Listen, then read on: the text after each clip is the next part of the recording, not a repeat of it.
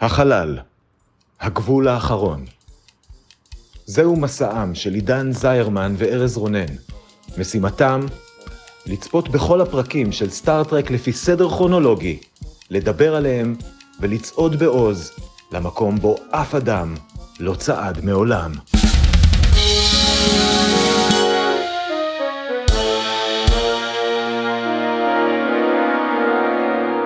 שלום, אני עידן זרמן. ואני ארז רונן. ואנחנו הולכים לדבר היום על הפרק ה-23 בעונה השנייה של סטארט-טרק הסדרה המקורית. הפרק נקרא The Omega Glory. הוא שודר במקור בתאריך 1 במרץ 1968, וכרגיל כדי להכניס אתכם לעניינים, ארז יתמצת את כל מה שקרה בו בדקה אחת. ארז, מוכן? כן, זו שאלה זו שאלה מורכבת, אבל אני, אני יכול לנסות ונראה לאן זה ייקח אותנו. אה, יאללה, שלוש, ארבע ו... אחרי אקספוזיציה קצרה ולא באמת חשובה, קירק, ספוק ומקוי נתקעים על כוכב פרימיטיבי בו גזע של אסייתים חביבים בשם הקומס נלחמים במלחמת חורמה ביאנגים, גזע של אנשים לבנים שמתנהגים כמו ברברים. באמצע תקוע רון טרייסי, קפטן מוערך של Starfleet, שנתקע גם הוא בכוכב, ומשום מה הפר שם את ה prime directive, והתחיל לירות ביאנגים עם ה phaser שלו. אה כן, ועוד פרט קטן, השלישייה שלנו נדבקה במחלה נוראית, ואם הם ישוגרו אל מחוץ לכוכב הם יהפכו מיד לגבישים. חושבים שזה פרק עמוס עד עכשיו? עוד לא ראיתם כלום. אחרי קצת חקירות ומכות מגלים שקפטן טרייסי גילה שילידי הכוכב חיים מאות שנים ללא מחלות, ושהוא מאמין שהוא יוכל לסחוט מהם חיי נצח. קירק מנסה לעצור אותו, אבל טרייסי ממש ממש טוב במכות. הוא מכניס את קירק לתא כלא יחד עם שני יאנגים.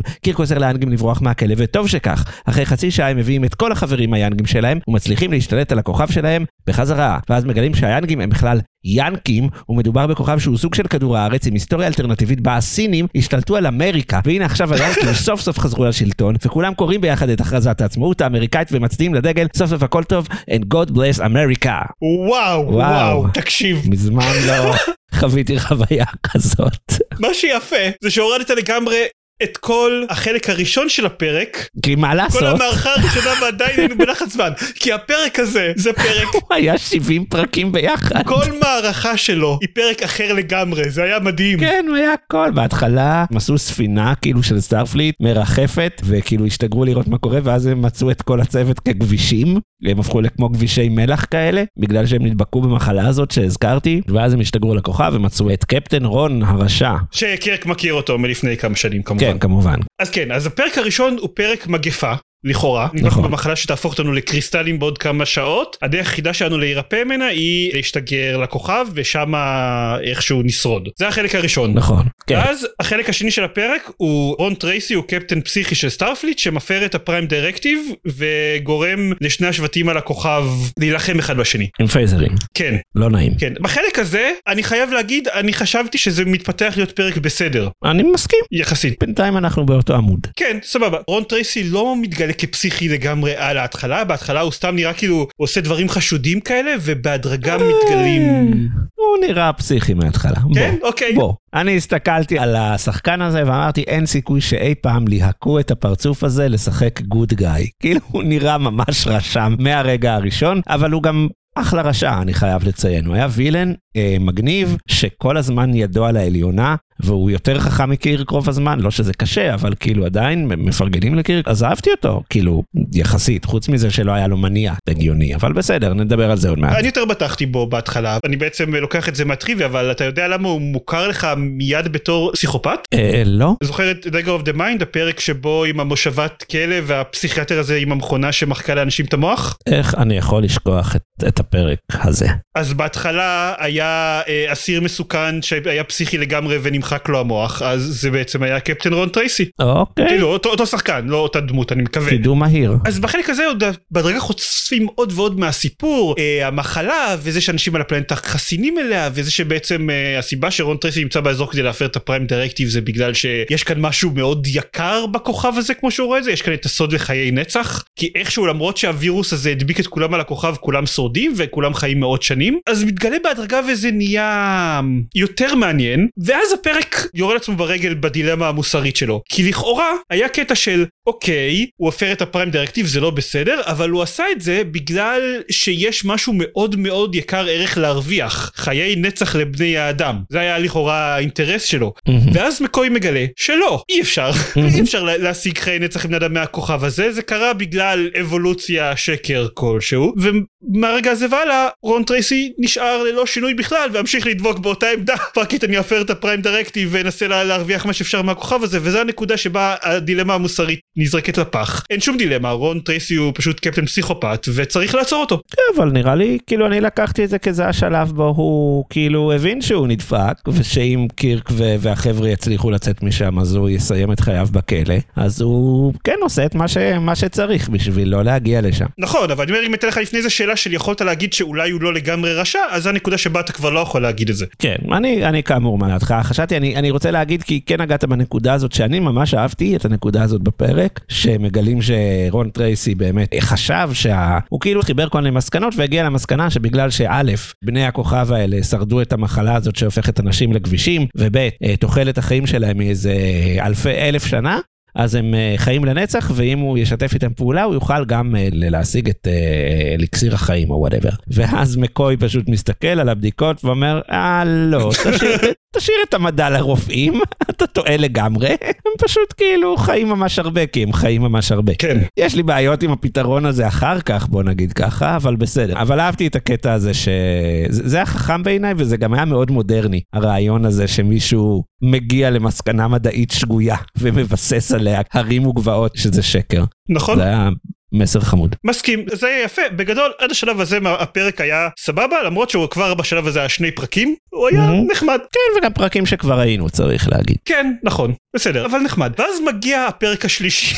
נכון. בתוך אותו הפרק, שבו אנחנו מגלים שזה לא פרק על מגפה, וזה לא, לא. פרק על קפטן פסיכופת שמפר את ה prime directive, לא. זה בעצם פרק של סליידרס. ייי, אנחנו בעצם בעולם, בעולם אלטרנטיבי. בעולם. אלטרנטיבי שבו הקומוניסטים האסייתים כן. ניצחו במלחמה הקרה את היאנקים הלבנים, נכון, ה- כן. וכתוצאה מהמלחמה השבטים הידרדרו, חזרו כמה מאות ש- שנים אחורה בהתפתחות הטכנולוגית שלהם. כן. אבל הם לחלוטין קומוניסטים ויאנקים. הרגע הכי מדהים של הפרק הזה, ואני לא אומר את זה במובן הטוב של המילה, זה שקרק מגיע לבסיס של היאנקים, שעד עכשיו בעיקר אה, דיברו בגראנץ ומעט מאוד מילים, כן. ואחד היאנקים, היאנגים, נושא לתוך החדר את דגל ארצות הברית. זה באמת לצלילי. ההמנון! כן, כן, לא, לצלילי ההמנון שמחובר לנעימה של סטאר טרק. זה היה, וואו, שפאסקיס, זה היה, כן. וואו, אני צרחתי, כאילו, אני, מזל שהילדים לא, לא ישנו בבית באותו זמן, כי הם היו מתעוררים. וכאילו היו לנו פרקי סליידרס, אבל היו לנו עוד פרקי סליידרס שהם לא בדיוק זה, נניח מירי אוקיי זה היה כדור הארץ שקרה בו איזה אירוע אחר אבל הוא לא היה בדיוק כדור הארץ, והיה לנו פרקי סליידרס שבהם אוקיי זה כוכב של חייזרים שבמקרה נראים כמו בני אדם אבל השאירו משהו על הפלנטה שגרם להם להתפתח ככה, או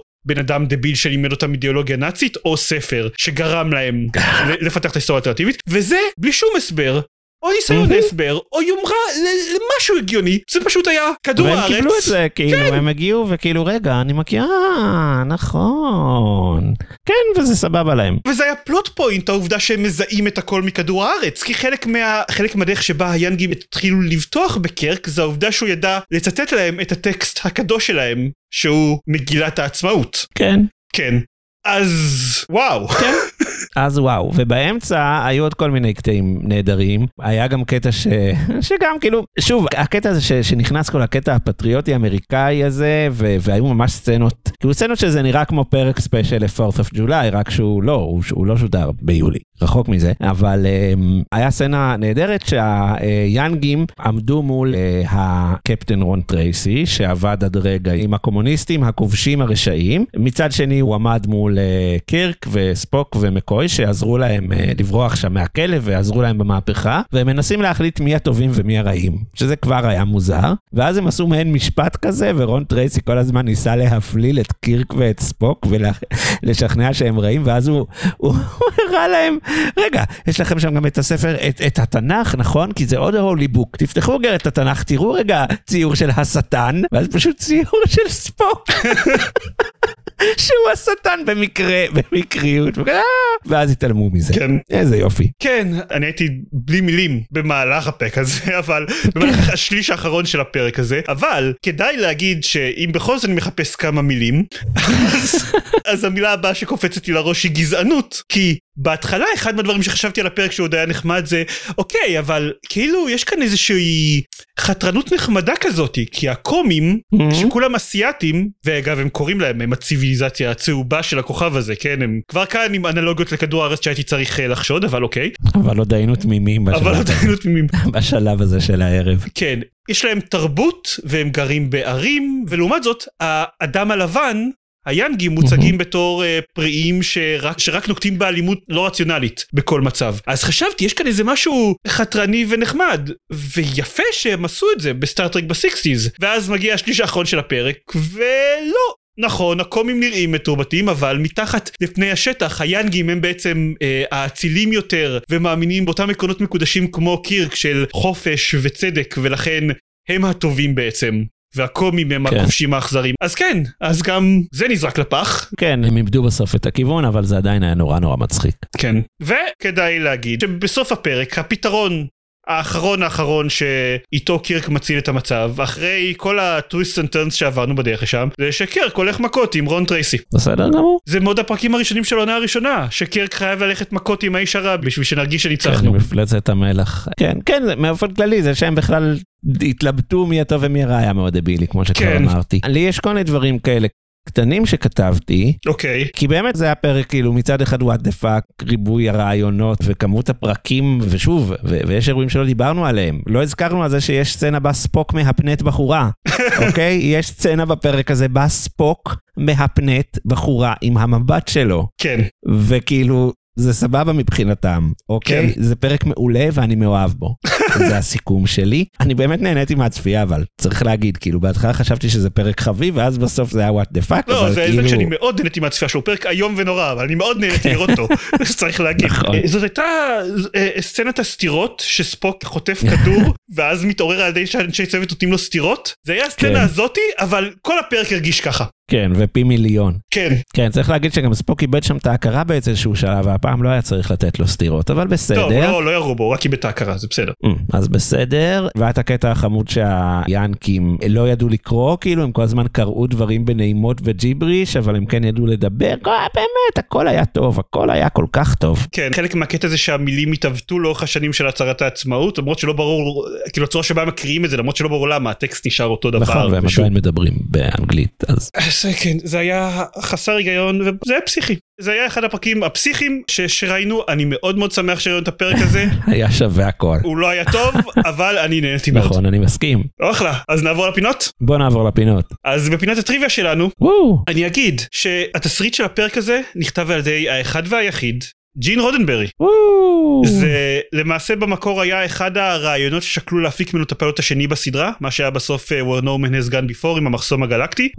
אז במקור זו הייתה אחת ההצעות בנוסף ל Mudd's Women והתסריט המקורי כלל ברגע השיא שלו אה, קרב אקדוחנים בין קירק לטרייסי. נייס. רודנברי רצה להפיק את התסריט הזה כבר בעונה הראשונה NBC הסתכלו עליו ואמרו זה לא טוב אולי נטפל בזה בעתיד ושמו את זה כאילו תכננו לדחות את זה indefinitely ובחיים לא להפיק אותו ולא יודע כנראה במהלך העונה השנייה היה להם הם השגיחו עליו מעט מדי כי רודנברי הצליח להחליק את זה בכל מקרה. והרבה מאוד אנשים ניסו לתקן את התסריט הזה במשך השנים. היו שני עוזרים שהתפקיד שלהם היה לפתח את הקונספט של ג'ין רודנברי לתסריט סביר והגרסה שלהם אה, נזנחה לגמרי בשביל שרודנברי יכתוב את התסריט בסוף. ורוברט ג'סטמן אחד המפיקים של הסדרה אז כתב מכתב מאוד מאוד ארוך עם הסברים ללמה התסריט הזה לא טוב ואז הוא החליט שזה שהמכתב יותר מדי יפגע בג'ין רודנברי אז הוא זרק אותו לפח ואמר שהוא במקום זה ייתן לו כמה עצות בעל פה במקום ואנחנו ראינו מה הייתה התוצאה של הדבר הזה ולמרות כל זה בקרדיטי הסיום של הפרק הזה כשהוא שודר בטלוויזיה NBC הכריזה שסטארטרק חודשה לעונה שלישית ייי.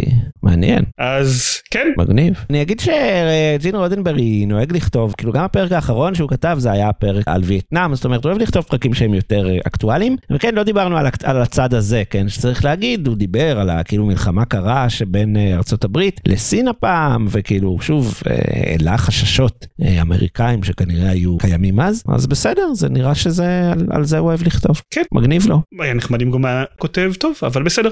אה, בסדר, you can't have it all. טוב, וזהו, זה מבחינת פריטי טריוויה. עכשיו אנחנו נעבור לפינת הסצנה האהובה שלנו, שבה אנחנו נגיד כל אחד מה הסצנה האהובה עליו, ואתם תוכלו להצביע בצופים בין כוכבים הקבוצה שלנו בפייסבוק, איזה מהסצנות אתם אוהבים יותר, או להציע אולי סצנה שלישית שאתם מעדיפים. כן. אז ארז, מה הסצנה האהובה עליך? אין, אין בכלל ספק שהסצנה בה אה, דגל ארצות הברית נכנס לחדר ואנחנו עוברים לשמוע את נעימת סטארט-טרק משולבת עם, עם ההמנון וזה הזכיר לי את הרגע האחרון מכוכב הקופים המקורי שרואים את פסל החירות פתאום ו-it was earth all along. זה היה אני, אני באמת אני, אני צעקתי כאילו בקול רם מעונג כשהקטע הזה קרה איזה טלוויזיה משובחת. כן, אז תקשיב, בעיקרון זאת גם הסצנה האהובה שלי. כן, אבל- אני חושב שזו הסצנה האהובה של, של הסדרה זה לא כן, אני בכל זאת אתן סצנה אחרת, למרות שכ...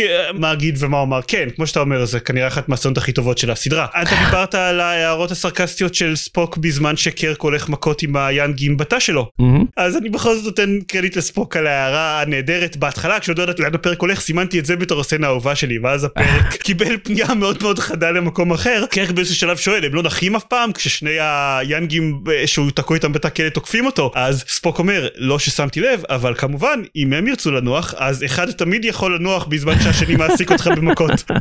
נכון. והצחיק אותי, זה היה מאוד מצחיק, כן. זה היה הומור סרקסטי מוצלח של ספוק. שוב, הפרק כן. הפתיע אותי מאוד אחר כך, אז, אבל זה מקום שני מכובד. כן. ועכשיו אנחנו נעבור לפינת השאלה המטופשת המתחלפת שלנו. איזה עוד פיסת היסטוריה או תרבות הצליחה לגמרי במקרה להתפתח גם על הפלנטה הזאתי כמו שהיא התפתחה על כדור הארץ, ושרדה את כל מאות השנים שעברו מאז רק בשביל שקרק ייתקל בה במקרה ויגיד, היי, זה כמו בזה. התשובה היא כמובן אה, קריירת המשחק של אה, וויליאם שטנר. לגיטימי, אוקיי. אני אגיד שעוד אחד מהדברים ששרדו עד uh, לתקופה הזאת, פשוט לא הראו את זה כי לא היה זמן בפרק, זה עוד פיסה שמתארת לגמרי במדויק את המלחמה הקרה בין ארצות הברית לקומוניסטים. Red Alert 3. Hmm, נכון, זה מדויק היסטורי בערך כמו הפרק הזה, אין ספק. כן. אז עכשיו, אחרי שעברנו את כל זה, אנחנו נגיד ש... הטופ שלוש הנוכחי של ארז לשלב הזה של העונה השנייה אנחנו כבר לקראת הסוף הוא במקום השלישי Journey to Babel במקום השני The Doomsday Machine ובמקום הראשון Mirror, Mirror ארז אמרת שנהנית מהפרק לרגע שקלתי, כי באמת נהניתי, וכאילו הוא הוציא ממני את התגובות הכי, הכי חזקות. לא היה פרק שכל כך הרעתי ומחאתי כפיים וצחקתי כל כך חזק. אבל עדיין אה, אנחנו אנשים רציניים, אנחנו... אה, אתה אומר לא, יש, לא, יש אה, סטנדרטים מקצועיים שבכל זאת הפרק הזה לא, לא יכול לעמוד בהם. כן, כן. אז אני מצטער, אמריקה, בפעם הבאה. אני מרגיש בדיוק כמוך. המקום השלישי אצלי The Trouble of Tribbles, במקום השני Journey to Babel ובמקום הראשון The Doomsday Machine, בדיוק כמוך זה פרק שגרם לי לצחוק, לבכות. לצהול בקול רם אבל לא בגלל שהוא פרק טוב אלא בעיקר בגלל שהוא פרק של oh my god אני לא מאמין שהם עשו את זה עכשיו כן. אז בנימת oh my god אני לא מאמין שהם עשו את זה עכשיו זו נסיים להשבוע או, זה היה quite a ride כן. בשביל כולנו ונגיד שבשבוע הבא אנחנו הולכים לצפות בפרק The Ultimate Computer נשמע טוב. אז להתראות לכולם ונתראה בעוד שבוע וזהו כן, אה, we the people. We the people ייי.